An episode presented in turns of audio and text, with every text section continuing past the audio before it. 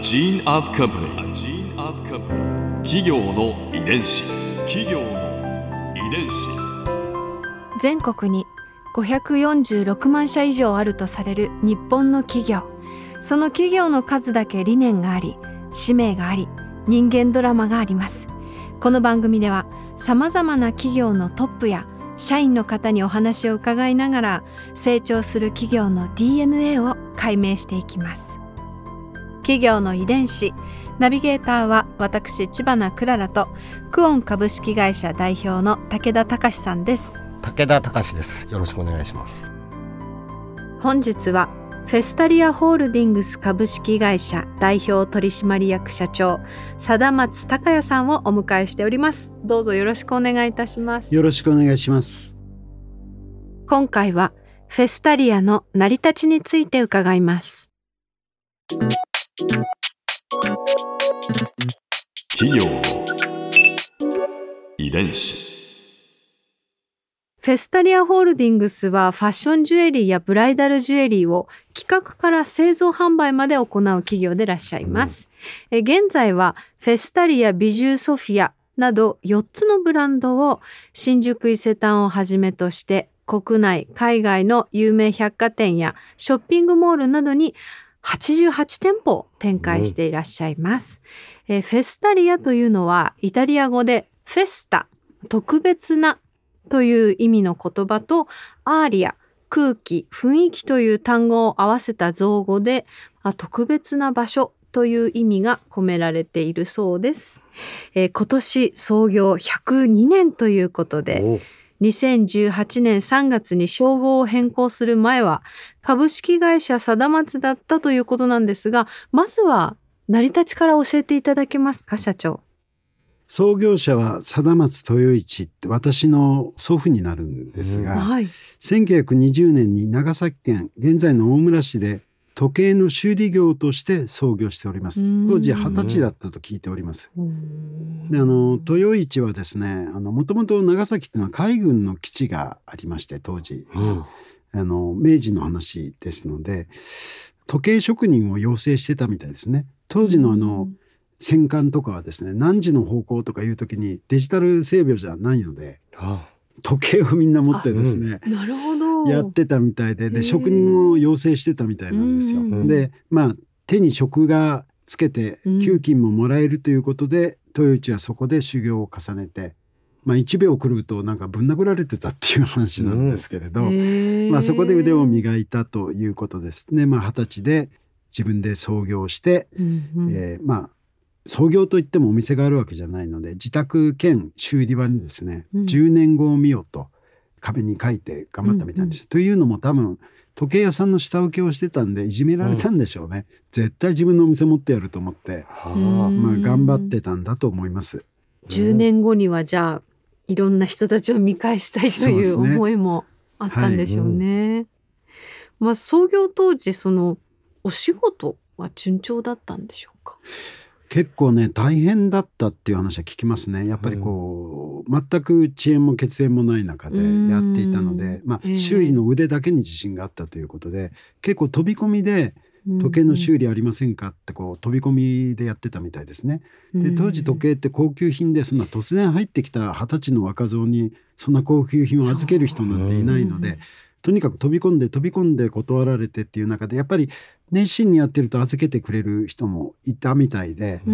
で普通当時あの時計の修理って1ヶ月ぐらいかかってたんですけどまあ信用がないので一晩で修理してええ翌日持ってったと。でそれびっくりされて、まあ、うん人づてに口コミで広がっていってお客様が増えてったと。でまあ自転車でですねこれ本当かどうか知らないですけど1日に100キロぐらい動いてですね、お客さんのところに飛び込んでて、すごいいやですね100キロは無理だろうと思うんですけどうん まあそういうことを孫に随分自慢してましたね。はい。うん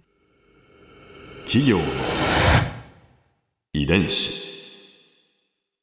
あのその後時計の流行りとして、まあ、クォーツ時計が登場しまして時計は修理するよりも買い替える方が安い時代に突入しました、まあ、そんな時代の流れから2代目の豊次郎さん高谷社長のお父様が時計店からメガネ店に業種を変更されたそうですね。あのうちの父親ってもともと足が悪くてですね、はい。まあ、障害を持っていましたのでやっぱり祖父からするとこう手に職をつけたいっていうことで、しかもまあちょっと、えー運も悪かったんでしょうね、まあ、本人は勉強して弁護士になろうと思って東京の大学に行ってたんですけどやっぱ結核になっちゃいまして結局実家に戻ると。で時計の修理を最初覚えたんですけど時代の中で今おっしゃったように時計の修理では食べれなくなったと。もう修理するより買った方が安いという時代になったので、まあ、この技術を生かしてメガネ屋を始めたというふうに聞いてます。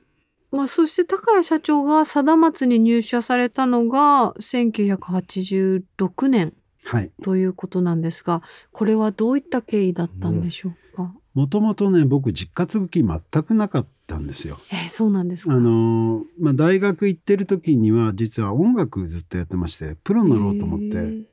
実はミュージシャンで結構いいとこまで行ってたんですけれど、ちょうどうちの親父がもともと体が弱いので倒れましてね。うん。あーやっぱり実家継がなきゃなっていうんで戻ったっていうのが86年ということです。まあとにかく一応長男なのでその責任感で戻ったんですが、一番最初の仕事がですね、まあ、父親倒れてましたんで母親が、まあ、小さなメガネ屋だったんで、うんうんうん。おかみさんで持ってるところがあったのでうん。でその母親に連れてかれて銀行に連れてかれたんですよ一番最初に。はい。たら銀行の支店長がニコニコして迎えてくれました「ああ息子さんが帰ってきたんですか？よかったですね」って言って「じゃあまずこれ書いてください」って言われてうん。書類を書かされたんですね。はい。パッと見たら見たことがないような金額の数字が書いてあって、うん。まあ、2億6千万うんでよくよく見るとこの2億6千万をうちの両親が保証してる、まあ、会社の保証なんですけどそれを息子に保証しろというわけですよ。まあ、親父倒れてますしね。うん。ああええで、まあ、うちの母親も意味全然よく分かってないのででそれを見てどうしようかなと本当に思いましてね。うん。当時26歳だったんで26歳で2億6千万ってこう、まあ、巡り合わせの数字がいいんですけれど、うん。逃げようかと一瞬思ったんですけど。ええまあやっぱ親も捨てれないし自分を育ててくれた家業も捨てれないなと思ってエイヤー等でえーサインしたっていうのが一番最初の仕事ですね。武田さんこれどうどうですか？入社と同時に2億6千万の債務を背負うという、もういきなり究極の選択から始まるんですね。そうですね。まあでも今となってはあの最初の借金があったから今があると本当に思えるので当時思ったんですよ。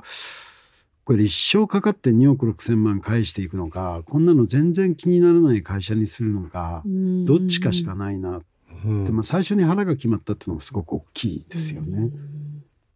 26歳で覚悟を決められたわけですね。決めさせられたっていうのに近かったですけどね。はいへえすごい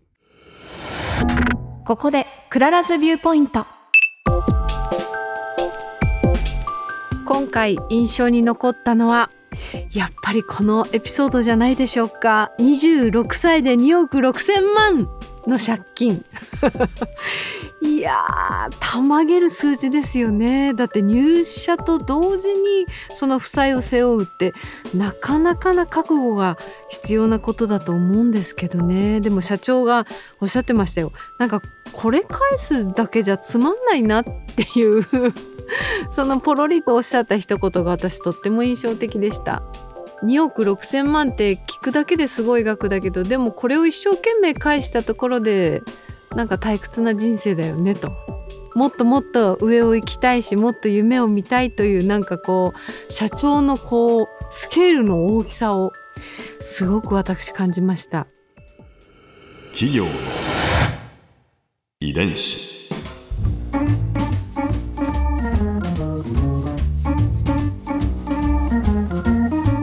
の番組はポッドキャストのほかスマートフォンタブレット向けアプリオーディでも聞くことができます。お使いのアプリストアからダウンロードして企業の遺伝子のページにアクセスしてみてくださいね。それでは来週もまたお会いしましょう。企業の遺伝子ナビゲーターは私千葉なクララとクオン株式会社代表の武田隆でした。